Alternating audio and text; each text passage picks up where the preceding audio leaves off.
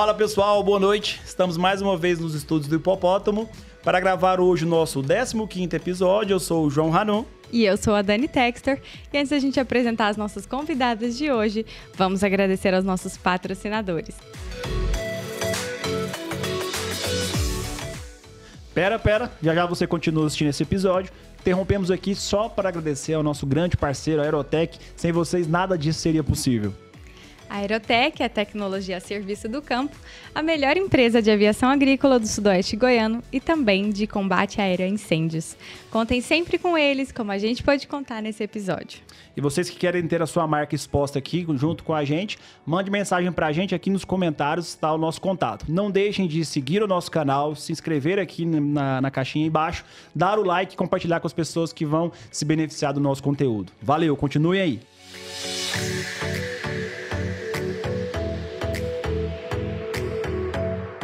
E hoje nosso episódio, amor, é um episódio de conscientização. A gente vai trabalhar hoje com as duas doutoras que vão falar pra gente sobre o Julho Amarelo, que é o mês da conscientização das hepatites virais. Além disso, elas vão contar pra gente uma história também de empreendedorismo e tudo as dificuldades que elas tiveram nessa, nessa jornada. Estamos aqui com a doutora Patrícia Borges. Boa noite, doutora. Boa noite, João. Boa noite, Dani. Se apresenta noite. pra gente. Você que veio de São Paulo, chegou aqui em Goiânia quando, como, como é que foi? Então, eu cheguei aqui em Goiânia em 2013. Foi muito bem recebida aqui pelos goianos. Eu casei com goiano, né? Por isso que eu vim para cá. Ah, então tá explicado. isso. E vim para cá e comecei a trabalhar. E aí eu vou te contando aí depois um pouquinho. Estamos também com a doutora Lisa Rodrigues, que não é a Lisa Simpson. aí, piadinha interna nossa. Você que é médica infectologista, né? Só para reforçar, a doutora Patrícia, ela é hepatologista, é gastro-hepatologista. E você, Lisa, é infectologista. E aí, conta pra gente, é, você formou foi aqui na, no HDT, né? A residência. A residência foi no HDT, mas eu formei, né? A faculdade foi em Anápolis, na Univangélica. Sou da primeira turma lá. Então, Goiânia também foi um mundo novo para mim quando depois que eu formei, né, toda a residência, o hospital novo, o hospital que eu não tinha rodado antes, né? Então, então vocês duas vieram de outra cidade e pararam em Goiânia, né? É. Praticamente todo Praticamente, mundo, né? Goiânia é quase um buraco negro, né? Todo mundo cai aqui e pega uma paixão, um amor pela cidade, né? Como é que a, você foi seu esposo, que é médico também? Vocês se conheceram na faculdade? Como é que foi a história? Isso, a gente se conheceu, eu fiz faculdade em Volta Redonda, né, no estado do Rio, e aí lá nós começamos a namorar, estava no terceiro, no terceiro ano, ele estava no terceiro ano de faculdade, eu já estava também, é, na verdade ele estava mais avançado e eu estava no terceiro ano, ele estava para formar. E aí ele formou-se, foi para Porto Alegre fazer geriatria e eu fui para São Paulo. Então, fazer a residência né, em gastroenterologia e depois emendei com mestrado em hepato.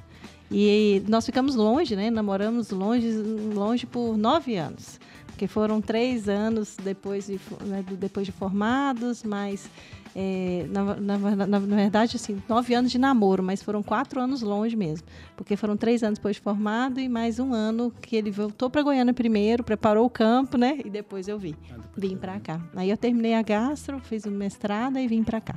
E aí chegou, enfrentou plantões ou já foi abrir uma clínica? Sim, não, não. A gente chega aqui, não é fácil, não. Eu cheguei aqui em Goiânia, assim, ninguém me conhecia, né? fui muito bem recebida lá no HC. É, meu chefe na época falou, não, abriu as portas, falou, não, pode vir aqui, fica à vontade, a casa é sua. E fui muito bem recebida. Foi quando eu comecei o trabalho, mostrando, né, plantando um pouquinho, né, assim, do que eu aprendi em São Paulo. Então, eu fiz minha residência de gasto lá na Unifesp e, assim, a gente veio com uma cultura, né, e trabalhava, dava plantão lá. Então, eu dei plantão por muitos anos, né. Eu tô com 12 anos de formada, eu dei plantão até 3 anos atrás. Então, a gente tem muito tempo. Então, lá eu dava plantão. E quando eu vim para Goiânia, como eu não tinha um trabalho fixo aqui ainda, né? Uma coisa. Eu ainda voltava para São Paulo uma vez por mês. Ficava lá 36 horas, dava plantão. E voltava depois, vinha para Goiânia trabalhando. Eu comecei a trabalhar aqui com, com um serviço de atenção domiciliar da Prefeitura de Goiânia, com o SAD. E aí eu trabalhava de segunda a sexta aqui, né? Era lá no Cândido de Moraes, um bairro aqui mais simples fazendo visita dentro do carro, sem ar-condicionado. E aí todo, todo dia ia lá com uma equipe multiprofissional assim maravilhosa na época assim que me receberam assim maravilhosamente bem. E fazia trabalho voluntário na HC. Então eu sempre gostei muito dessa parte de ação voluntária, então eu comecei voluntária no HC. e no ambulatório de, de cirrose. E depois também fui na HDT como voluntária também, no, no, ambulatório de tratamento das hepatites. Foi até quando teve em 2015, foi um auge do novo tratamento, que era medicamentoso, né? Assim que era uma revolucionário, que antes a nossa taxa de cura era 50% ou menos, aí nessa época chegou a 70%, então eu acompanhava lá voluntária para aprender. E nisso eu também ia para São Paulo. Ia e voltava São Paulo, todo mês ainda continuando dando plantão. Até que eu dava plantão em São Paulo e o hospital que eu dava plantão lá faliu. Então, assim, eu, eu e meu esposo, os louquinhos, lá não tinha filho, né? Então a gente ia pra lá, ficava lá no final de semana e trabalhava e faliram, deixaram nos pagar assim, uns dois meses. E a gente, aí nós falamos, agora tem que fincar um pé aqui e ganhar o dinheirinho. Engraçado, né? Eu dou plantão numa cidade, é, Rio Verde, né? Que é a 200 quilômetros daqui. Né? Imagina você pegar avião para ir é. dar o plantão. Né? Na época compensava, sabe? Financeiramente ainda. Compensava. E você ainda já tinha clínica lá em São Paulo ou não? Não, então assim, é, eu vim, minha família é uma família é, empreendedora, né? Assim, não, não vim, minha origem é muito de é, comércio. Minha mãe, minha mãe é sacoleira. A vida inteira eu conheci ela vendendo roupa de porta em porta no carro, coloca a roupa dela lá e vai. E meu pai sempre foi mecânico no início da, da com 20 e poucos anos. Depois ele foi crescendo, meu pai é muito inteligente, assim, estudou até quarta série só, porque meu avô ensinou ele. Meu avô era professor. Então, meu avô deu aula até 70 e poucos anos. Assim lá no interior da Bahia. Então, meu, meu pai aprendeu com ele até a quarta série, mas era muito inteligente, sempre foi. E ele foi mecânico, era mecânico, depois cresceu, tornou-se é, gerente, motorista lá que buscava. Ele trabalhava com motor de, de, de caminhão, buscava motor de caminhão e levava para conserto, retífica, né? E depois ele foi tornou-se gerente e só que ele sofreu um acidente. Ele ficou é, com. É, não tinha perspectiva nenhuma de voltar a andar até. E aí ele conseguiu se aposentou na época, porque na época era, né, ele foi aposentado por invalidez. E aí ele nessa época ele foi tinha que tomar uma atitude, né? Porque assim ele, ele não, não, não, tinha um salário que era satisfatório, né? Então era um salário mínimo e não podia trabalhar porque aposentado não poderia trabalhar. E na época ele vendeu o que ele tinha. Eu lembro que meus pais separaram, foi tudo muito tumultuado assim. É, tinha uns 20 e poucos anos, eu, eu, era noiva de outro rapaz, e meu pai, meus pais se pararam na época. E ele vendeu o que tinha parte dele da casa para minha mãe e foi tentar a vida em São Paulo. Então, é, com uma clínica popular que hoje é famosa até, assim, tem várias, uma rede até, até na América do Sul toda. Ele comprou essa, essa clínica popular, uma, morou assim na clínica por meses, porque não tinha dinheiro, né? E graças a Deus deslanchou, assim. Então, assim, é, é isso, estudando até a quarta série, é uma admira, a minha admiração. E nisso, assim, é por isso que eu falo assim, minha, minha origem, ela sempre foi assim, minha mãe comerciante, né, a vida inteira pagou faculdade, tudo, vendendo roupa. E meu pai nessa, nessa inteligência aí de, de empreender e, e aí esses são meus exemplos, né, assim, que eu, que eu tive. Então eu não caí de, de não, de jeito nenhum. E meus pais nunca me deram nada assim.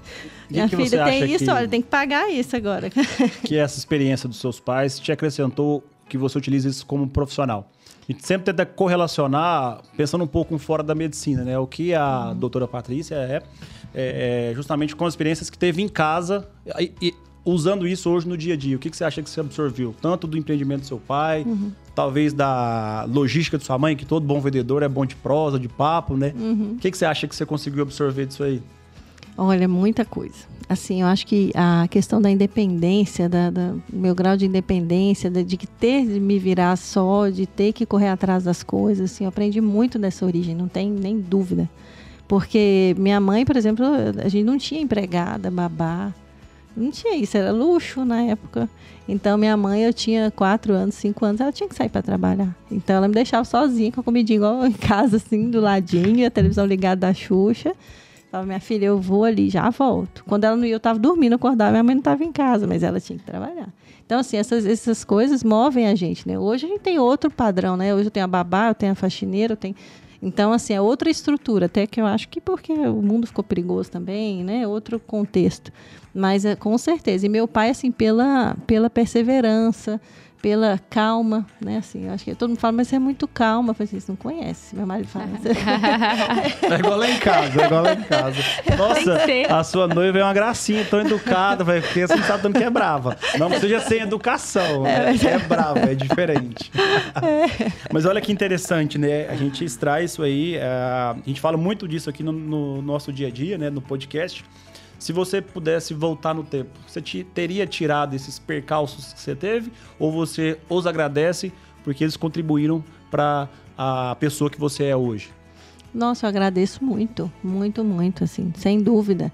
É, sem dúvidas mesmo. Hoje eu falo assim, meu, eu penso eu agradeço muito por terem me ensinado, não só naquela época. Eu acho que assim, eu tinha que me virar, né? Eu tinha que arrumar casa, eu tinha que. Minha mãe tinha que chegar no almoço, o almoço tinha que estar pronto, a casa arrumada. A minha irmã, porque minha irmã nasceu com nove anos de diferença, então eu cuidava dela. Então a responsabilidade com ela, isso me acrescentou muito. Então, assim, até como mãe hoje, né? Então, assim, eu, eu, vejo que o que eu cuidei dela quando eu tinha nove anos, a responsabilidade que eu tinha que ter, eu tenho que ter hoje com meus filhos, né? Então, com certeza me acrescentou muito e a perseverança, e eu acho que isso é mais, mais é, que me marca, a calma do meu pai para resolver em todas as situações, por mais difíceis que sejam, e que e a fé assim, acho que de que tudo vai dar certo, sabe? No momento vai tudo vai dar certo. Não precisa a gente apavorar, porque eu sempre também vim de uma religião, né, muito forte, cresci numa religião católica muito forte, fui fui música, cantei na igreja a vida toda. Então, essa, essa cultura, essa formação é, religiosa, acho que também me deu muita fé, muita estrutura para poder acreditar que tudo vai dar certo. Por mais que o mundo tá caindo, mas vai dar certo. Legal. É aquela frase, né? Na verdade, ela é uma adaptação de um, de um provérbio nem sei da onde. Vou falar que é chinês, porque quando a gente não sabe, fala que é chinês, né? Mas é que tem. É, ator desconhecido, né? Tempos difíceis formam pessoas fortes, né? Hum. Pessoas fortes fazem tempos fáceis, tempos fáceis formam pessoas fracas, pessoas fracas criam tempos difíceis, né? E vai num loop, né? Então hoje você se considera uma pessoa forte porque você teve, talvez. É, é, é, estranho a gente falar, né? A gente teve uma infância difícil, porque perto de outras pessoas, a nossa, a gente, nós somos abençoados. Né? Mas eu também tive uma história de dificuldades. Todos nós, naquele momento, foi um momento de, de dificuldade pra gente, né? Mas a gente sempre agradeceu que, que isso nos formou, formou nosso caráter, uhum. formou nossa garra, né? Nossa gana de vitória, de correr atrás, né? Uhum. E olha que interessante, então, você gosta de cantar. Sim. É, música de igreja, João guitarrista. Daqui aqui, sai uma banda. Baterista se juntar, temos uma banda. Conta pra gente, além desse hobby aí, como é que você chegou também na Infecto? Como é que foi essa paixão? Porque é uma especialidade... É, underground, vamos dizer assim. Poucas pessoas, Sim. né, escolhem. Como é que foi? Um, um, amigo que é infectologista, que a gente Gostei brinca que é um dos colegas mais doidos que a gente conhece. Doutor Plínio, um abraço. Um abraço, Plínio. É maravilhoso. Não, mas ele vai saber que mas é Mas o Plínio é, Você é conhece ótimo. ele? Uhum. É, então Pronto, é. O nosso grupo é underground pequenininho. Viu? então não podemos falar mal de nenhum infectologista. Não, Já não, aprendi não. isso hoje. Ah, a, minha, a minha história é um pouco, assim, bem diferente da Paty, né? Na minha, minha vida nunca, assim... Na, além da minha tia, né? Que é empreendedora, empresária. Mas meus pais nunca tiveram esse espírito de empreender, de correr atrás. Mas tinham o espírito de trabalho mesmo, assim. Então, eu sempre vi isso na minha casa, né? De trabalhar. E eu falo que eu fui escolhida pelas coisas, assim. Tanto pela medicina, porque eu nunca fui aquela criança, ai, sonhava com medicina, nunca teve isso. É, eu queria veterinária, na verdade. então, é, no vestibular, isso eu, foi me escolhido mesmo, assim, me escolheu, né, a medicina. Entrei na faculdade pensando, caramba, acho que eu nunca faria nada diferente do que entrar nessa faculdade, assim. Foi, foi uma realização de uma coisa que talvez eu não tinha sonhado há tanto tempo, né? E é engraçado, né, que foi uma coisa, assim, tão, tão forte, tão boa. Na faculdade, eu queria neurologia. Passei seis anos da faculdade estudando neurologia, fazendo trabalho de neurologia, tudo era neuro. A hora que eu pisei no HDT, a Infecto me escolheu. tipo, tudo muito escolha, assim, né? Me apaixonei completamente pela infectologia, assim, pelos pacientes, né? É, essa história do underground é uma piada, é engraçado, assim, mas é, tem essa questão mesmo, que às vezes os pacientes da infectologia são muito vistos assim de lado né? Os próprios pacientes têm muito preconceito, até pelas doenças e tudo mais. Então, eu acho que eu me apaixonei até por isso mesmo, assim, essa tentativa de levar a luz para isso, de apresentar para as outras pessoas, né? De tentar ser é, fazer a diferença mesmo na vida dessas pessoas que estão bastante esquecidas mesmo.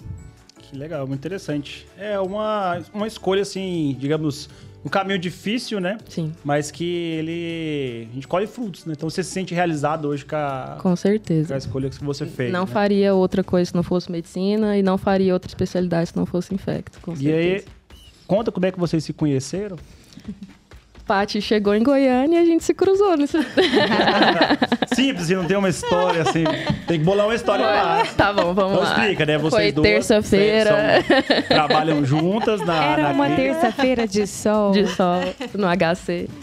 Então, mas foi nesse, nesse rodízio, então eu tava no, no R1. Foi ligando sua mãe? Não. Não, mas eu tinha te conhecido antes. Foi isso. É. Uhum. Eu tava na residência quando a Paty chegou em Goiânia. Então, no HC, aí eu fui rodar na, na Gasto, na Hepato, conheci a Paty. É, no HDT que tava fazendo o exame do fígado, né? Primeira médica aqui que eu já falei, vai olhar minha mãe. Que eu, isso que assim, eu tô lembrando. é. A conexão foi de primeira mesmo, né, Paty? A, muito, a Patrícia, assim, é uma pessoa maravilhosa, uma médica maravilhosa. Então, assim, foi muito legal essa questão. Ela ajudou, né? Foi lá, atendeu prontamente minha mãe, fez o exame dela, foi ótimo. E aí que a gente, que a gente teve é, é, mais encontros, né? Depois, quando eu terminei a residência, eu fui pro serviço de, de atenção especializada lá em Aparecida, que é de atendimento de hepatites e HIV. Quem tava lá? Patrícia. Então tem Olha uma só. história Tinha já. é. E vocês hoje atuam juntas na clínica Liver, confere, né? Isso, aí vem minha parte, né? É. Então. Agora conta, do outro lado. Não, é porque então, não tinha é. outra pessoa me Não. colocar lá, então. Não, de jeito nenhum. É, não tinha outra, Não, né? de jeito nenhum. Não, assim, como eu já conheci a Alicia desde que a gente se, conhece, se cruzou de novo, né, lá, no, lá em Aparecida, é, eu sabia tão, tão bem que ela atendia os pacientes, sabe? Os pacientes, vezes, assim, eu chorava para poder passar em consulta com ela, e assim, a- e aquela atenção com o paciente, aquele cuidado, os pacientes não mudavam de médica de jeito nenhum, tinha que ser ela, mesmo que tinha outros infectos, né? Então, assim, a gente, eu sabia que ela era uma pessoa maravilhosa e que poderia estar junto no- no- nesse empreendimento, sabe? Então eu já tinha falado, né, antes, falava, vou fazer alguma coisa aí, aí eu quero Eu que vocês te estejam juntos. Aí eu te chamo. Vai Tem- demorar é um curioso, né? É, tem uma frase que diz que a maneira como você vive o seu dia é a maneira como você vive sua vida. Então, se a pessoa atende um paciente na residência, que é uma fase que a gente está sobrecarregado, estressado, né? Enfim. ah, se você atende um, dois pacientes mal, você trata mal e você vai perpetuar isso. Não, é, não adianta pensar que depois que você sair vai mudar magicamente, né? Então, é, você tem que começar, né? E olha como que as, as portas se abrem e as pessoas percebem isso. Vocês estão juntas hoje nessa união, nesse casamento, né? Nesse relacionamento, É. né? Por causa de um, de um fruto que você plantou lá atrás. E hoje só te traz coisas boas. Com certeza. E é o que eu falo para os residentes, sabe, Dani Johnson? Eu falo, sempre falo, né? Porque eu gosto muito da parte acadêmica, sempre gostei. E é o que eu falo com eles, gente.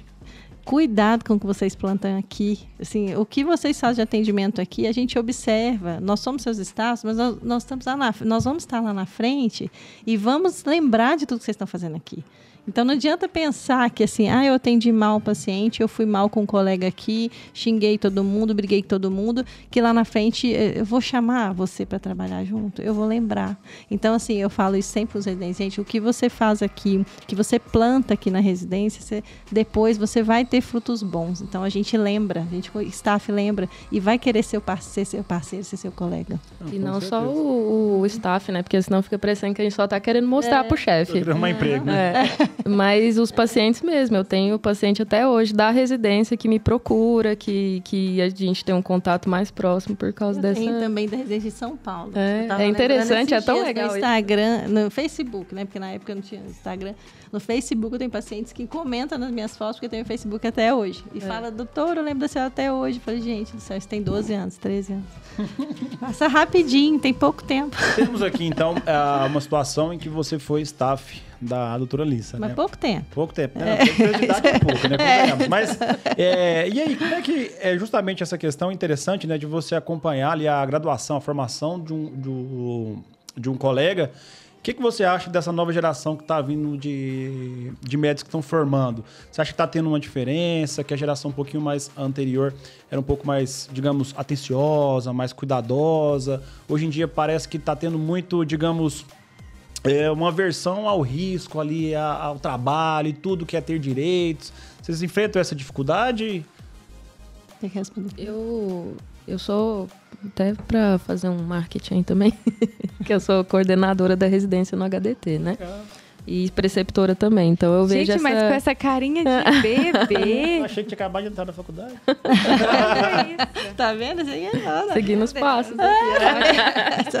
Responsabilidade, vai, diga lá. Então eu vejo essa situação, mas eu não vejo como sendo a maioria das pessoas. O que eu, o que eu vejo hoje em dia é que eu acho que a evolução da medicina mesmo existe um medo de responsabilidade. Então, a, a, eu vejo muitos médicos, residentes, até os internos mesmo, com medo de pegar aquela responsabilidade, assim. Ah, eu acho que eu vou pedir esse exame aqui porque eu tô com medo de acontecer alguma coisa. Eu falei, gente, vocês têm que escolher o exame de acordo com o que você acha que o paciente tem, não porque você tem medo de acontecer outra coisa, sabe? Então, eu vejo muito esse medo de responsabilidade. É, a gente vive numa medicina, ela preventiva, né? Preventiva do colega médico, né? É. Tá com medo do homem da capa preta, né? É, Isso e, é e a gente errado, tem muita né? questão do antibiótico também, né? Ah, eu vou usar aqui um antibiótico por via das dúvidas, pelo amor Eu de Deus, não façam aqui. isso. Eu nunca vi uma ceftriaxona matar alguém, mas a pneumonia mata. né? tipo isso. Nossa, Lisa, e a que que você atribuiria, assim, essa... é, esse medo, essa... Não, não quero pôr a mão, não quero me arriscar.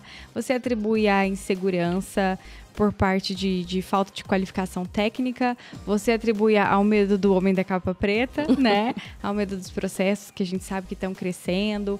É, a que, que você acha que, que, que é devido?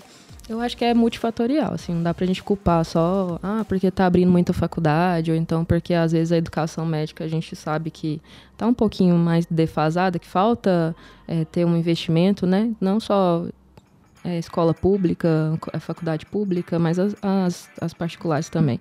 Mas eu não acho que seja só isso, eu acho que é uma questão mesmo da evolução da medicina. Então, a gente eh, tem muitos exames disponíveis, muita coisa para fazer, então às vezes a pessoa fica meio sem saber o que para onde que vai, mas e esse questionamento? Um outro fator que eu vejo muito também é que hoje em dia os pacientes estão sabendo muito mais coisas do que antigamente. Então existe um questionamento muito grande por parte do paciente. E eu vivo isso muito também. Às vezes o paciente está me perguntando, eu falei, gente, não, peraí. Calma, eu não né? sei responder isso tudo. Vou na próxima. con- Eu falo às vezes mesmo, na próxima consulta a gente conversa com mais detalhes sobre isso. Então, tem muito essa busca da informação do paciente. É, às vezes ele não busca a informação que é tão correta assim, né? A gente vê tanta fake news. Então, acho que fica essa insegurança por esse- essa quantidade de fatores. Aí. Acho que isso é um reflexo também da, da nossa geração, né? Por exemplo, igual você estava falando, você teve tantas dificuldades, trabalhava aqui, trabalhava em São Paulo, fez uma faculdade, talvez uma das melhores do, do país, né? Que é a Paulista. Inclusive, eu tentei passar lá, não dei conta. Mas estou muito satisfeito onde eu estou me graduando. E olha que interessante, né? Aí você me falou, você contou que você formou e foi fazer o quê? Trabalhar na atenção básica. Hoje em dia, os colegas formam, o que, que eles querem? É UTI, com frigobar, com Nescafé. Ninguém, parece que o pessoal não, não quer ir mais para um pronto-socorro, não quer mais atender na atenção básica. Eu acho que isso é um pouco da nossa geração, que quer ter muitas, é, muitas coisas boas, mas não quer ralar. Facilidades. Facilidades e não quer Eu muitos direitos e poucos nisso. deveres. É, eu estava pensando nisso na hora que você fez a pergunta, né? Assim, é, a minha impressão é, que eu tenho, assim, nós vivemos numa outra geração, uma outra época, assim, a facilidade da informação está muito mais rápido, né? Assim, é muito mais disponível para todos nós. Então, é, incluindo, inclusive, os alunos, né? Então, assim, na minha época a gente pegava livro, né, gente? É, o tratado, né? Assim, eu tenho no consultório, mas de enfeite, dois tratados, assim, de ing- inglês e português. Hoje em dia ninguém pega um tratado para ler. E eu noto isso, assim, nos alunos, na, na resi- nos residentes também, a dificuldade que eles têm, por exemplo, de, de, de interesse em relação à pesquisa. Então, assim, é, eu, eu noto isso de quando eu cheguei em Goiânia para agora. As turmas que eu acompanhei de antes queriam fazer trabalho científico, queriam ir lá buscar para publicar para um congresso, queriam mandar né, assim, posts e tudo. Hoje em dia, posters, né? Hoje em dia, não. O pessoal não quer, não está preocupado de ter que descobrir o que essa informação está aqui. Para que, que eu tenho que correr atrás? Se a informação está aqui na internet, alguém já fez o trabalho, para que, que eu vou ter? Então, eu que gosto da parte da gente que gosta da parte da pesquisa, né? Eu faço ainda doutorado, então ainda atualmente eu não vou para São Paulo, mas eu faço a distância, estou até para defender. Eu vejo a dificuldade porque a gente tem que sentar e estudar. Você tem que sentar um e estudar, não tem jeito.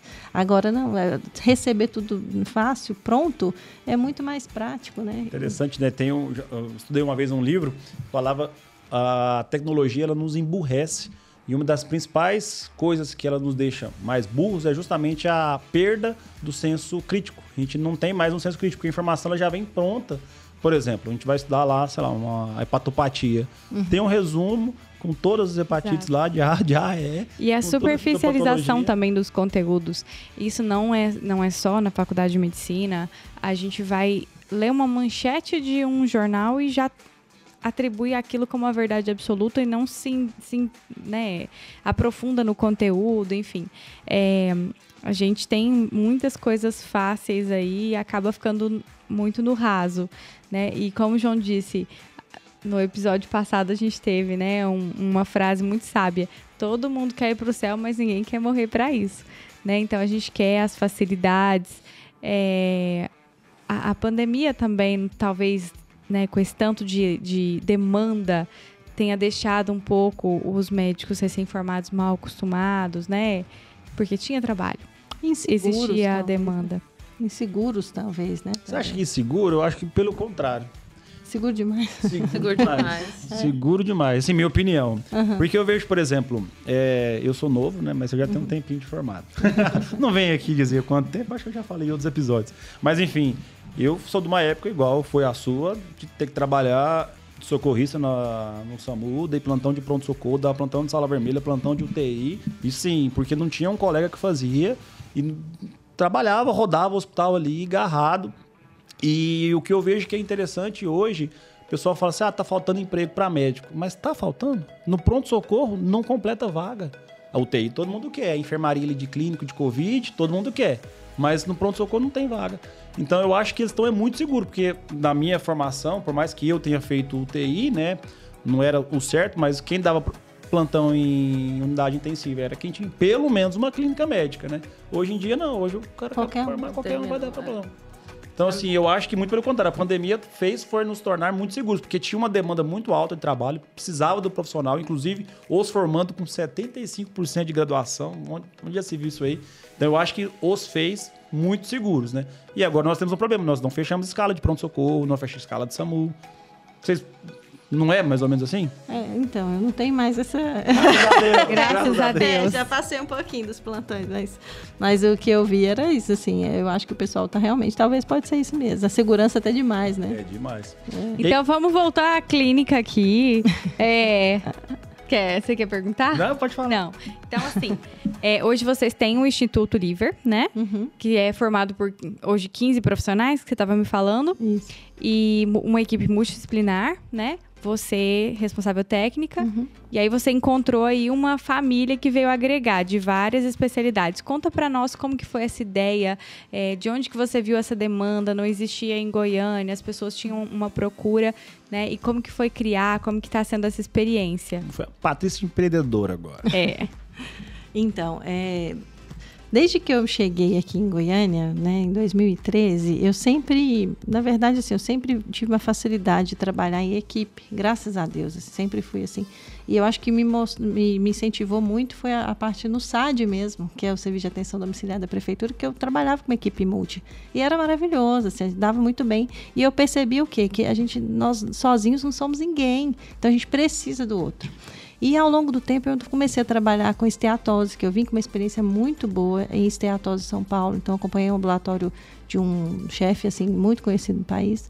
Então eu apaixonei pela esteatose. E eu sabia que lá também a gente é, criou essa cultura de que nós não trabalhávamos sozinhos. Tinha que ter uma nutricionista para passar uma dieta, tinha que ter uma fisioterapeuta para poder ensinar como é que qual seria a melhor atividade física para o paciente. Tinha uma psicóloga que fazia um trabalho, porque se o paciente não entendesse que ele precisava perder peso, ele não ia seguir a dieta direitinho. Então, se ele não, a gente não trabalhasse aquela casa dele, o, o lar do paciente, adequasse aquelas medidas lá, que ele pudesse aderir. É, por exemplo, eu não tenho condição, doutora, de comprar uma couve. É, vamos plantar, tem quintal? Vamos plantar. Então, eu sabia que essa, essa atenção multiprofissional era fundamental. Então, quando eu cheguei em Goiânia, não tinha aqui ambulatório de esteatose, né? O auge era hepatite, hepatite C, o tratamento de hepatite C e tudo. E eu vim com essa cultura que eu falei, a gente tem que trabalhar nisso aí. E eu sempre sonhei em ter um local que eu pudesse fazer com que os pacientes atendessem, é, fossem atendidos por completo. Então, esse era sempre foi meu objetivo. Você fala, um dia eu vou chegar nisso aí. Nós vamos ter um local que vai atender tudo. O paciente vai chegar, fazer exame, vai passar com equipe multi e vai sair dali com o problema dele resolvido. Então, sempre foi esse o objetivo. Só que eu achava que ia ser um pouco mais para frente, sabe?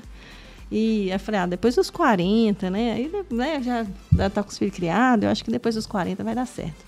E aí, só que não. Em 2019, em abril mais ou menos, eu fui numa inauguração no Orion, e no edifício Orion, e de uma clínica linda até de, de geriatria, porque meu marido é geriatra, até uma amiga, e nós fomos lá e na hora que eu entrei naquele prédio, meu coração bateu mais forte. Eu falei, gente, não é possível. Falei, vamos subir lá. Conheci a clínica, achei maravilhosa, a inauguração e tal. Na hora que eu desci, eu falei, meu coração tá batendo diferente aqui. Tem alguma coisa errada. Então, assim, não sei o bom, não sei. Mas aí ele falou, eu falei, vamos conhecer melhor esse prédio aqui? Aí eu falei, vou procurar sala para alugar, vou fazer a doideira, vou começar. Vou procurar, vou procurar ligar para os corretores saber. Aí liguei, eles falaram que tinha uma, muitas salas eram alugadas pela associação médica. Eu fui procurando saber como é que funcionava e tal. E na época eu fui achando as três salas que eram no andar, que o andar, elas eram são de frente para o elevador, então você desce o elevador de frente com aquilo ali, um paredão que eu poderia fazer uma placa ali da clínica. Eu comecei a imaginar tudo naquela época. Eu falei, meu Deus, eu vou descer do elevador, vocês descem, eu chegava, tá aqui, como é que vai chamar? Não sei, mas o nome vai estar tá aqui e o paciente vai conseguir fazer tudo. Vamos arrumar a sala. Uma só, mas tem quantas? Tem três aqui, uma do lado da outra. Quanto que é eu alugar as três? Então vamos lá. E aí, dessa época, a gente alugou. Aí eu falei, não, vamos tomar a iniciativa. Eu falei, só que assim, é um investimento muito alto. Eu, minha irmã é economista. Aí ela dá um freio né, na gente, né? Fala, calma. Vai, é, médico vai sonhando, vai, calma. Não vai com coração muito, não. Vai com a caneta aí também. Aí ela falou, não, você vai ter que fazer um plano de negócio. Eu falei, fazer o quê, minha irmã? Plano de negócio, irmã. Falei assim, não, vamos fazer, vamos fazer. E meu marido tá assim, nós vamos fazer um, um, um curso de gestão da FGV também. Falei, mas que tempo? Eu já, já com o menino já. Falei, mas que vai, vai, um sábado. Vamos fazer um curso de gestão no sábado. Falei, então vamos, vamos. Aí fui, contratei uma empresa, fiz o plano de negócio, vi que era viável, sabia quanto que eu investi, então eu sabia quanto que ia precisar, qual a parcela que ia ter em 2019. E fechei o plano, resolveu, aluguei a sala, fiz o projeto, entreguei na vigilância 24 de dezembro. Aí tudo bem, né? Vamos começar correndo atrás do financiamento e tal. Aí em fevereiro veio a pandemia. Aí eu falei, nossa, meu Deus, não é para ser, né? Meu Deus, mas agora alugando, eles dão carência. Eu falei, vamos pensar no tempo da carência, né? Vamos ver como é que vai ser. E aí, assim, nesse tempo, veio a pandemia, eu falei, não, se tiver de ser, vai ser. Eu sempre gosto daquela questão, igual eu te falei no início, assim, tem muita fé, muita fé em Deus e creio muito. Tipo assim, eu estou na mão de Deus. Se for para eu ter, eu tenho um objetivo aqui nessa terra, eu tenho que fazer alguma coisa bem para o paciente. Eu fiz medicina para isso, então vamos com fé. Se for para ser, vai ser. E aí nisso a gente conseguiu aumentar esse tempo de carência, a associação foi muito parceira, sabe? Ajudou muito. E ao longo do tempo a gente foi demorou, mas a pandemia não passava, não passava. Eu até agradeci a Deus porque a gente não sabe o que, que é o porquê, né? Se eu tivesse aberto na pandemia, talvez o prejuízo ia ser muito pior. Então tudo a gente sabe, tudo na mão de Deus. E aí o ano passado, início do ano, eu estava naquela situação de vai, não vai, vai, não vai, será que vai, será que não vai? E nisso eu, o imóvel alugado. Eu pensei ainda que, que eu achei que só o que eu tinha planejado de ultrassom, laboratório, ergometria era pouco. Aí eu falei, não, vou pegar mais uma sala, porque eu acho que tem que ter endoscopia. Como é que o paciente da gastro cirrótico não vai fazer endoscopia na clínica? Vai chegar em jejum nem fazer endoscopia coluna. Aí aluguei mais uma sala, que é no, no corredor. Só expandindo. Só expandindo. E meu pai não, eu fiz o plano de negócio de novo, avaliar a viabilidade do negócio, falou que era viável. Falei, então vamos. Aí eu fui, aluguei mais uma sala, e aí foi quando saiu o financiamento e tudo, e a pandemia começou a dar uma estabilizada, aí a gente começou a obra. Começamos em agosto, tinha uma previsão para acabar em dezembro, acabou acabando em março, mas eh, quando toda obra é assim, a gente já sabia, né? E, mas graças a Deus, assim, nesse tempo foi muito bom, assim, que eu consegui fazer a pós, né, da FGV de gestão. Eu consegui, até terminei, ainda tem umas coisas para porque no meio da pandemia a gente teve Covid umas duas vezes, então tem umas coisinhas para terminar, mas consegui concluir. E nesse tempo também tive meu segundo filho, então acho que tudo tem um porquê nessa vida, né? Tudo tem um porquê. Viu, amor? Não tem hora certa para ter filho, não, hein? Lá vamos. Viu que eu ia arrumar uma deixa para falar? Tá vendo? Eu acho que o 15 episódio, hoje a gente vai fazer um, uma retrospectiva só com os cortes de você me pedindo pra ter filho. Mas uma hora vai, né? Uma hora, uma hora finaliza, né? Até, até, até o final do ano eu não vou ver. Mas olha que interessante, né? A gente identifica que não tem o sucesso sem a dificuldade, sem o fracasso, né? E aí hoje, com certeza já alcançaram o sucesso, ou pelo menos o um sucesso ali parcial, né? Claro que tem muito a crescer ainda. Se você voltasse no tempo, igual foi no começo da conversa, você faria tudo de novo? Faria tudo de certeza, novo, né? faria tudo de novo. Assim, empreender, a gente tem, assim, todo empreendedor, ele tem um pouquinho de medo, né? Ele tem que ter coragem, mas ele tem um pouco de medo. Porque é um investimento muito alto que você faz, é sua vida, é sua família, é seu... É tudo que você tem, você está investindo ali. Então, assim, por isso que eu tive um cuidado de convidar quem estava lá, uhum. quem estivesse lá, né? Então, assim, hoje eu falo, a lista está lá, por quê? Porque ao longo do tempo, assim como todos os outros que estão lá, foram convidados a dedo, né?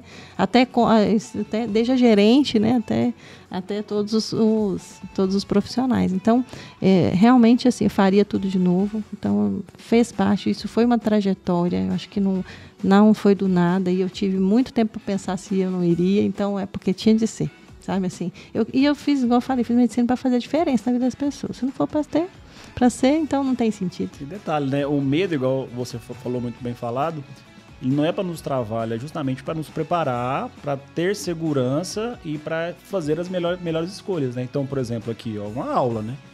Contratou uma, uma pessoa para te ajudar, te auxiliar, né? Porque talvez se você tivesse ido sozinha, teria muito mais problemas, que levaria um tempo para poder aprender, fez uma pós-graduação, um curso, ou seja, o medo te preparou sabendo que, ó, eu vou arriscar, vou empreender, mas eu tenho que ter o pé no chão, né? Nem que seja da sua irmã, que talvez te ajudou, o marido que puxou um pouquinho, ou não sei, às vezes o marido foi quem empurrou, né? ou até mesmo a, a, consultoria que você fez. Então é muito importante, né? A, gente fala muito aqui da importância da gente buscar mentores, né? De não tentar fazer o caminho sozinho porque hoje está tudo acessível. Né? Você fez uma pós-graduação pela FGV, uma das melhores faculdades do Brasil, online, que você podia estudar de casa, né? Então, assim, por mais que a gente acabou de falar que a tecnologia nos emburrece, mas é uma praticidade, uma mão na roda Com também, né? certeza. Né? A gente falou também no episódio passado que o segredo do sucesso ninguém sabe, mas o do fracasso, com certeza, é você andar por um caminho desconhecido, despreparado. Então é para isso que existem, é, a, existe a busca da informação. E ela é muito fácil hoje, né? É, a gente estava falando, achei muito interessante voltar, porque é, o paciente ser bem informado é uma coisa que vai te nivelar para cima, né? Então, a, não entrando em pautas é, políticas, mas assim, por muito tempo buscou-se que as pessoas ficassem na, na, ignorância. E hoje isso não é mais possível, né? Ou pelo menos para a maior, maior parte de nós que busca o conhecimento, que busca evolução, que acho que a gente está aqui é para isso. Mas é, quando alguém te, te pergunta alguma coisa que você não sabe, você vai buscar. E isso é, te estimula, né? A ser cada vez melhor, um profissional melhor.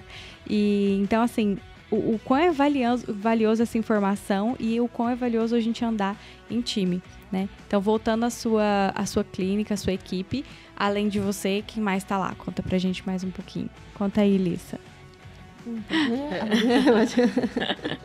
Eu? a, a Patrícia Pato, né? Tem o Marco Aurélio, que é o geriatra. A Ana Flávia, que é endocrinologista. Ó, vamos ver se eu decorei todo mundo. É. Pode esquecer de tem ninguém, três não. hein? gastroenterologistas, né? Tem Três três. gastros. Tem a Laíse, A Rita. a Rita de Cássia e a Karen. Uhum. Top. Tem um colopro, uma Tem um- coloprocto, É. tem o cirurgião do aparelho digestivo, O Sandro. o Sandro, que tá A colo é a Ana, Ana Beatriz. Ana Beatriz. A Beatriz. Beatriz, Beatriz, é. isso.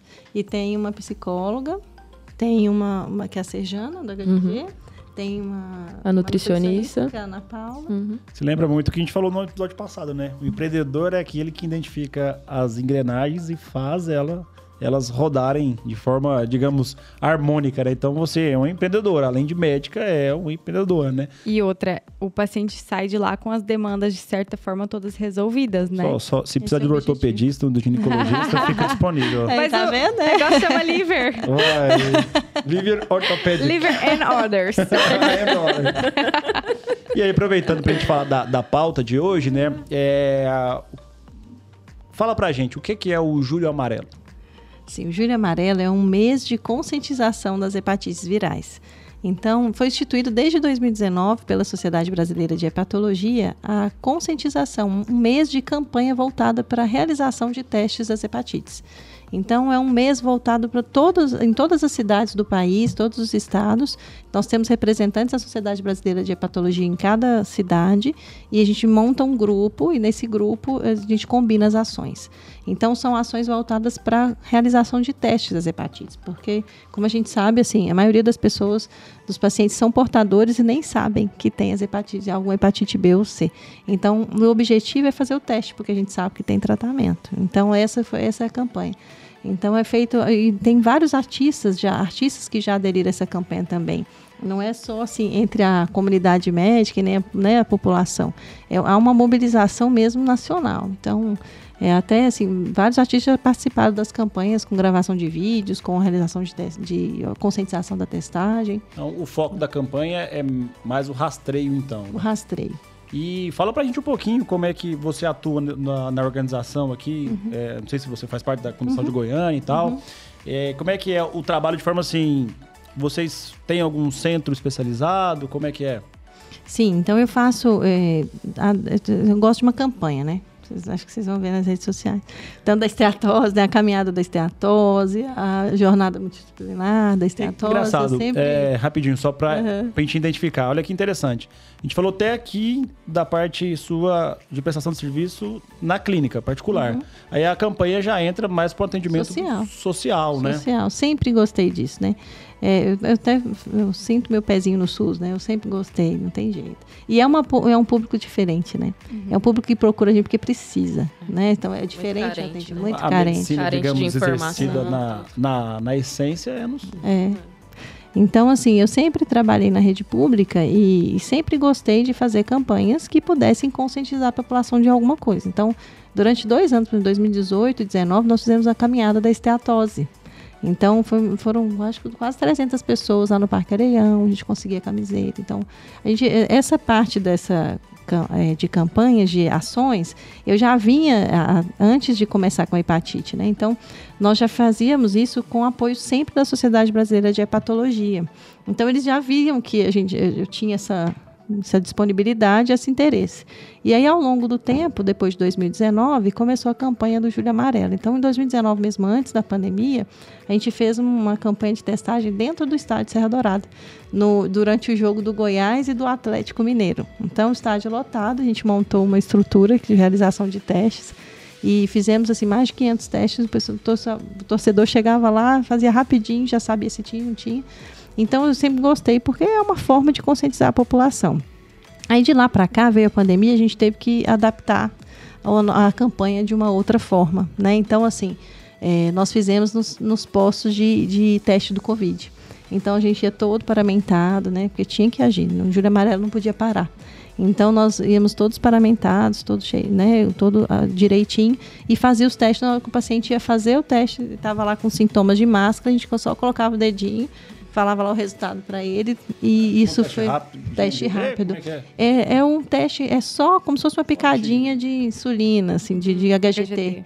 Então faz o teste, coloca no, no, no kit e o kit vai te dar o resultado da hepatite B, C, HIV e sífilis. Com, a, a- com o resultado? Então, diante, da- geralmente nós chegamos, nossos resultados foram semelhantes aos resultados da população mesmo, que a gente já sabe, os estudos já mostraram. Então, assim, é em torno de 1% da população, 2% no máximo. E a hepatite B é mais prevalente. B é mais prevalente. Mas a C também. A C a gente encontra. A C é meio que meio a meio, assim, nessas campanhas a gente acaba encontrando. Agora o que a gente encontra muito é HIV, né? Muito mesmo. Muito mais do que hepatite C e B juntas duas vezes, né? Assim, a gente sempre encontra HIV também. Então veio daí dessa ideia da campanha, né? E aí no outro ano, no ano de 2021, nós fizemos esses testes na- no centro de vacinação, nos postos de, de vacinação do Covid. Então a gente chegava lá, também oferecia o teste e sempre com o apoio de Aparecida, né? Eu sempre trabalhou em Aparecida, na Secretaria Municipal de Saúde, eles sempre nos apoiaram muito e tem uma equipe multi também maravilhosa. As enfermeiras são muito ativas nessa testagem, então elas sempre embalam com a gente, a gente faz capacitação aos profissionais de saúde. E aí esse ano nós vamos fazer também. Então não para por aqui, nós vamos fazer no, no Complexo Óleo. Né? Então vai ser lá no complexo, na recepção, nós vamos fazer uma mobilização ali. O fluxo de paciente em torno de 2.000, 2.400 A pessoas. intenção maior, então, é fazer o rastreio, identificar o maior número de pe- de pessoas doentes e aí depois aonde elas são encaminhadas aqui, aqui em É Goiânia. positivo. Então, todo paciente que tem um resultado positivo, a gente entrega já nesse resultado, explica, né, tudo sigiloso, e entrega o encaminhamento dele para a unidade básica de saúde. Então, uma, faz uma ficha de referência, contra referência, e o paciente já sai de lá sabendo para onde que ele vai é, ser encaminhado, vai ser acompanhado. Então, no caso da hepatite B, a gente, é, tanto a hepatite B quanto a C, as duas têm tratamento, né? Então, a gente orienta ele que o paciente deve procurar porque é necessário e se ele não tratar, ele pode evoluir para uma cirrose, até mesmo um câncer de fígado. Então, enquanto antes a gente descobrir, quanto mais precoce a gente descobrir, fizer o diagnóstico, mais rápido ele faz o tratamento e menos o risco dele evoluir a doença. Acho que é interessante, né? Porque a gente criou-se na, na sociedade um pavor ao HIV, né? E muitas das vezes esquece de outras doenças que são com a transmissão semelhante, né? No caso, por exemplo, a hepatite C. E muitas das vezes a gente tem, por exemplo, uma- lesão com perfluo cortante, Exatamente. pacientes usuários de drogas injetáveis e acha que, que é só HIV, né? Vai lá, testa o HIV e não, te- não testa a hepatite C, né? A gente tem na, no HGG um, um chama-se processo transexualizador e no fim da- dessa cascata é a cirurgia de redesignação. E um dos maiores temores dos cirurgiões, é porque realmente é uma cirurgia extensa, complicada, é realmente a, a hepatite, né? Porque assim, HIV a gente sabe que tem quimioprofilaxia, né? Enfim. Agora, hepatite é mais complicado. E aí a gente teve um acidente, né? enfim. É, é bem, bem complicado. A gente falou aqui muito de prevenção, então, que é o objetivo da, da campanha, prevenção secundária, né? Diagnóstico precoce. E é, profilaxia, prevenção primária. Quais são as orientações, m- meio de transmissão, agora para a população em geral? É, lembrando que essa questão da testagem, né, puxando a sardinha para infecto, é, a testagem precoce, diagnóstico precoce, tratamento precoce também quebra a transmissão. Então, se esse paciente é tratado, ele já não transmite mais, assim como a questão do HIV. É, então, a gente tem um, hoje em dia, né, a prevenção combinada. Ela é muito discutida para o HIV, mas com certeza vale para hepatite B, vale para hepatite C também. E a prevenção combinada entra a PEP, que é para profilaxia pós-exposição, que é para o HIV, entra a PrEP, que é a profilaxia pré-exposição para o HIV, entra o uso do, do preservativo, entra a- as testagens frequentes, né? entra o acompanhamento ali, a mudança de, eh, de pensamento dessas pessoas, de, de prevenção mesmo. Isso tudo é muito jogado pro HIV, mas esses pacientes que, que fazem essa, a PrEP ou então que fazem a PEP, eles também são testados para hepatite. Então, eles, a- HIV, hepatite B e C é, é irmão. Então, a gente sempre, sempre anda junto. E lembrar da sífilis também, que é, é o quarto irmãozinho aí também. Então, a- tem as campanhas e tudo, mas o nosso... a- a no- o nosso desejo maior é que esses, esses exames sejam solicitados sempre, assim. Então, teve uma consulta médica, independente que for ah, o motivo dessa consulta, o médico, independente também da, da especialidade, ele tem que lembrar de pedir esses exames, porque a maioria é assintomático, né? Então, para chegar a ser, ser sintomático, já está numa doença mais avançada. Então, lembrar, assim, todas as especialidades, lembrar HIV, hepatite B, hepatite C e sífilis. Sempre fazer essa testagem, que é muito importante, que é, prolonga aí o Julho Amarelo, né, e todas as outras campanhas. E dentro da campanha entra a vacinação também? Sim, a gente sempre orienta, né? Existe a vacina para hepatite A e hepatite B, então existe vacina já no Ministério da Saúde e são disponibilizadas gra gratuitamente. Então a gente sempre orienta, por quê? Porque a hepatite B ela só vai conseguir mesmo ser eliminada né, do planeta se a gente estimular a vacina. Então, se quanto mais pessoas ainda continuarem se contaminando, a hepatite nunca vai ter fim, né? Não vai curar. Então, realmente a gente precisa, quanto mais vacinação for estimulada a ser feita, mais a gente consegue, vamos conseguir tratar mais pessoas e, na verdade, mais pessoas vão se prevenir, não vão se contaminar e a gente vai conseguir acabar com ela. Existe um programa do Ministério da Saúde que é a eliminação da, das hepatites virais até 2030, né? Então, da Organização Mundial de Saúde até.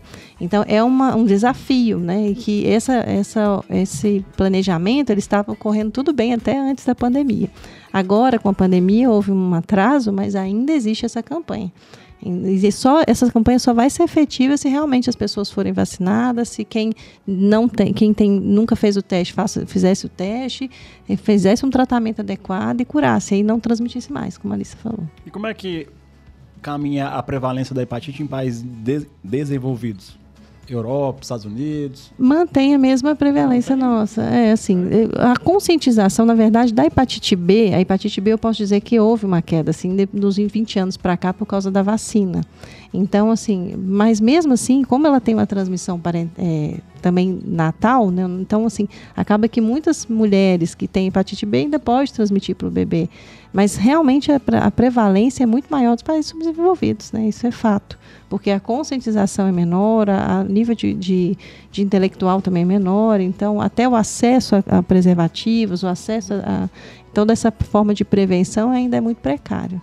Que interessante. Então, que dia que vai ser é, que começa a testagem no óleo? Então, é, esse mês inteiro vão ter várias, vão ser realizadas várias ações em vários CAIs, principalmente que a gente tem um contato maior de Aparecida, né? Tem uma equipe muito ativa. Então, assim, vários dias da semana vão ter cais assim que vão ser lá existe um ônibus de testagem rápida então o ônibus ele tem três cabines assim onde o paciente vai lá e faz o teste então esse ônibus ele vai ser direcionado a vários cais todos, todos os dias da semana e vão realizar teste rápido oferecer esse teste para a população. E tem o Dia Mundial, que é o dia 28 de julho, que é o Dia Mundial de Conscientização das Hepatites Virais. Aí nesse dia o Brasil inteiro vai estar em campanha e nós aqui em Goiânia nós vamos fazer no óleo. E vai ser especial. Esse dia vai ser de 8 às 17, lá no complexo, na recepção do complexo.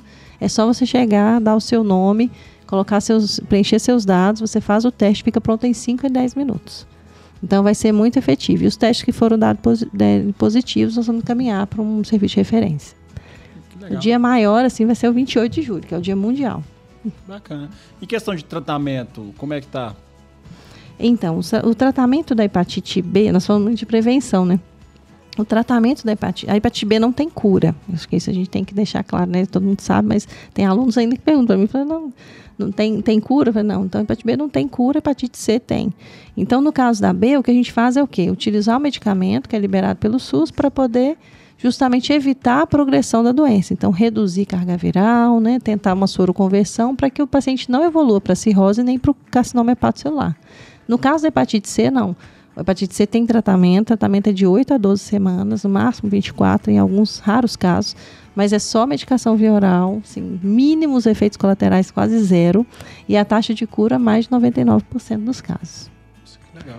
Então, assim, hepatite C tem cura, então por isso que a gente tem que diagnosticar, porque estima-se, estimava-se antigamente assim, que era mais de de um milhão, dois milhões de pacientes infectados. Hoje a gente acredita que é em torno de 500 mil. Então, igual eu falei com você há pouco, né, vamos supor um décimo desses pacientes estão tratando ainda.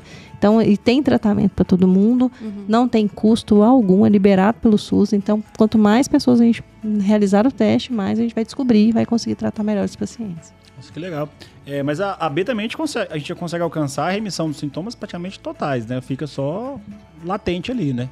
Então, a hepatite B, ela, eu falo assim que é o mundo é, é diferente, né? Assim, a gente é, porque os pacientes eles se manifestam, eles se ap apresentam de várias formas, né, de infecção crônica e de portador crônico. Então, ele pode ser um portador crônico, a gente fala inativo, ele ter o vírus e não sentir nada, que é a maioria das pessoas, né, assim, assim como a C. Mas a, a hepatite B, assim, é, o paciente pode evoluir é, para um carcinoma hepatocelular, que é o que a gente fala, a gente tem, sempre lembra isso, que o vírus hepatite B é carcinogênico. Então, o normal é a gente ter o quê? Inflamação no fígado, a gente contamina pela hepatite viral, tem inflamação, evolui para cirrose, depois vai para o câncer de fígado. Na B, não. A B é um vírus carcinogênico. Então, ele passa da cirrose e pode, ir, pode ir direto, direto. para o hepatocarcinoma.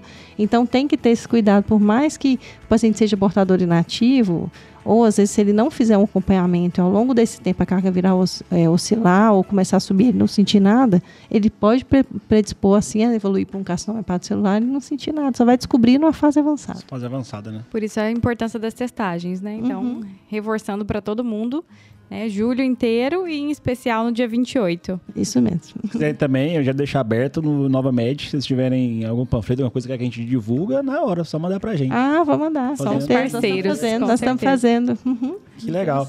Então, esse mês inteiro vai ficar com essa campanha. Dia 28 é o dia D, né? Mas durante o ano todo, a gente tem essa, esse cuidado, né? Aí você atua tirando um pouquinho da, da doutora Patrícia da, do particular, você atua no HGG e aonde mais fazendo a, esse atuação como hepatolo, hepato. Não sai, hepatologista. Hoje eu trabalho voluntário né, lá no, no HC, no Hospital das Clínicas, no ambulatório de esteatose. É, a gente fundou, nós fundamos esse ambulatório em 2016, então não tem como largar, né? Tem um pezinho, não tem jeito. Então, nós fundamos em 2016 e ele funciona até hoje. Então, eu sou voluntária porque eu gosto muito, né? E lá eu atuo, então, pelo SUS. Então, os pacientes, quando me procuram com esteatose, não, não fora consultório, eles buscam lá. E no HGG eu trabalho na equipe de transplante. Então, eu estava de licença maternidade, agora que eu estou voltando, né? Mas é, eu lá a gente já trabalha com transplante. Eu sou a patologista clínica da equipe. Então lá, mas aí são casos mais avançados, referenciados para transplante. Quando já tem um mel de avançado, né, quando, ou quando tem o carcinoma hepatocelular dentro dos critérios de Milão, eles são encaminhados para lá.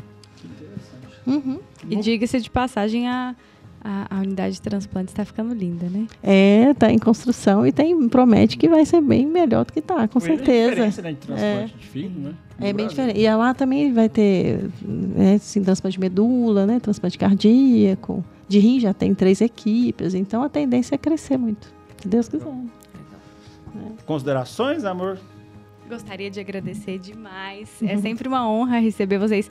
Acho que de, de, qualificação técnica, de conteúdo técnico de medicina, até hoje foi o que a gente teve de, de, de supra-sumo aqui.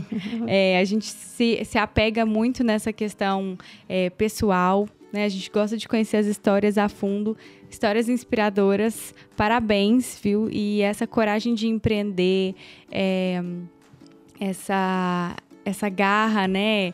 Essa, esse, esse arriscar-se tem tudo a ver com o InovaMed. Então, muito obrigada. Obrigada. acho que foi uma lição. Achei muito interessante justamente isso aí, né? É, a gente ter a doutora Patrícia, chefe do serviço, mas que ela é empreendedora também, corre atrás, enfrenta as dificuldades, gere ali um serviço. Eu achei isso muito bacana, muito bacana, porque a gente vê que a gente não consegue separar. Não adianta, por mais que você tente separar o profissional do seu pessoal, doutora Lissa, infectologista, mas baterista também, não dá. nós somos um, né? A gente prega muito isso aqui dentro do Inova. É nós é, sermos quem nós somos de verdade, de fato, né? Não adianta você pregar algo que é aquilo ali, uma hora ou a outra a máscara vai cair, né? Uhum. Vide a aula que você deu pra gente hoje. Foi sensacional, sensacional. Eu que agradeço, nossa mãe, que eu agradeço né, estar aqui com vocês hoje. Pra mim, pra gente é muito gratificante, né? Muito alegre, muito feliz, muito bom. E assim, é, eu tava pensando antes de vir, eu falei, meu Deus, eu vou. Não posso chorar, né? Porque for falar da sua história não é fácil, né? Assim, mas, eu, mas eu é bom. Né? É. mas é bom poder passar essa experiência para os né, alunos, para os residentes, falar que é possível, né? Eu acho que isso é o mais importante. Falarmos assim que se a gente tem um sonho, se a gente tem um objetivo na vida, a gente precisa plantar, correr atrás, que vai dar certo. Vai dar certo. E tem que correr atrás mesmo, né? Porque na faculdade a gente não tem essa, essa formação, assim. Então, terminou a faculdade, toma aí e é correr atrás dessa essa outra formação que a gente tem que buscar mesmo, esse conhecimento, para ter uma clínica de sucesso, né? Igual tá sendo a Liver.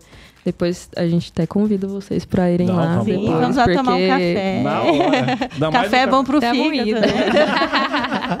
Tá bem bonito, assim, bem, Que bem legal. organizado. Então hoje ah, você fala que alcançou o sucesso?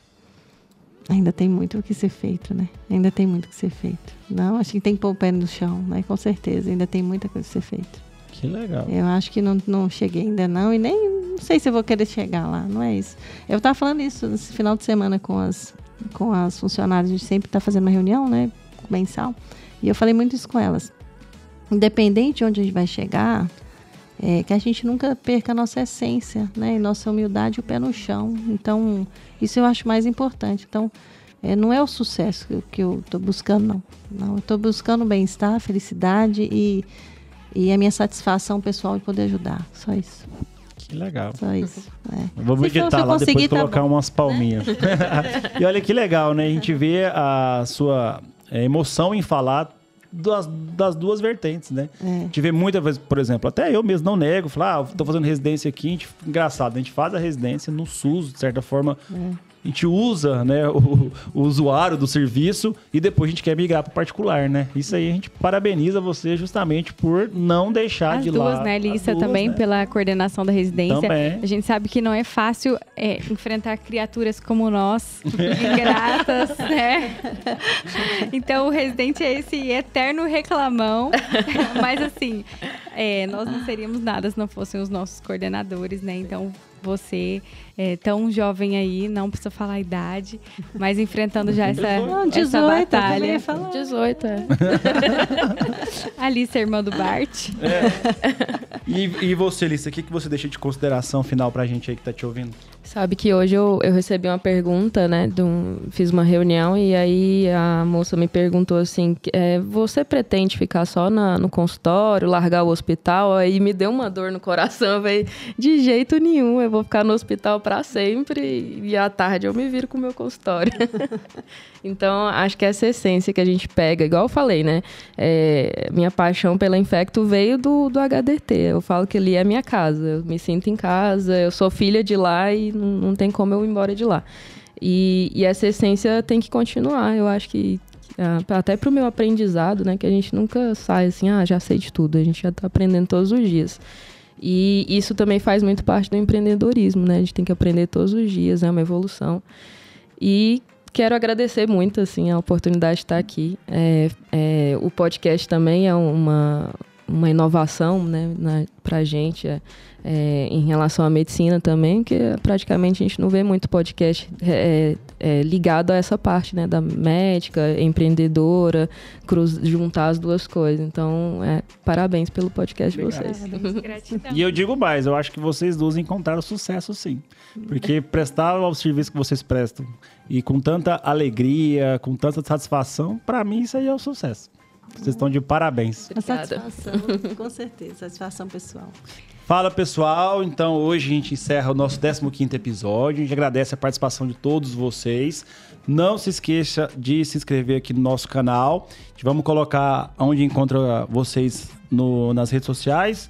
Onde a gente encontra não é a Lisa Simpson.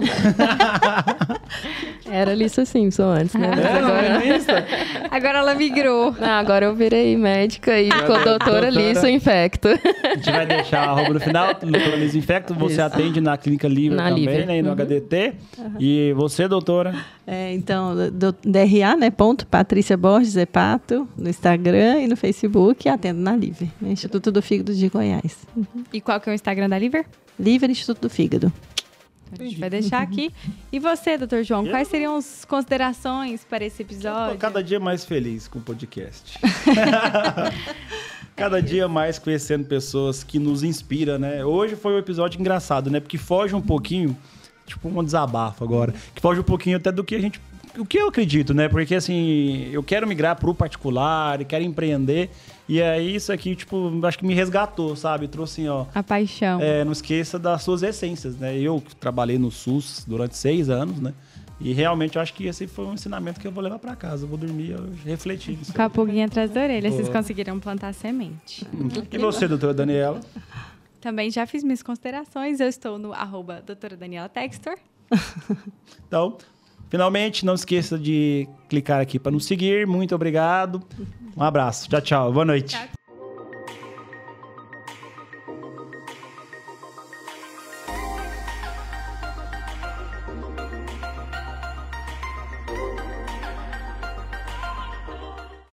Esse podcast é uma produção da Magic Cut Studio.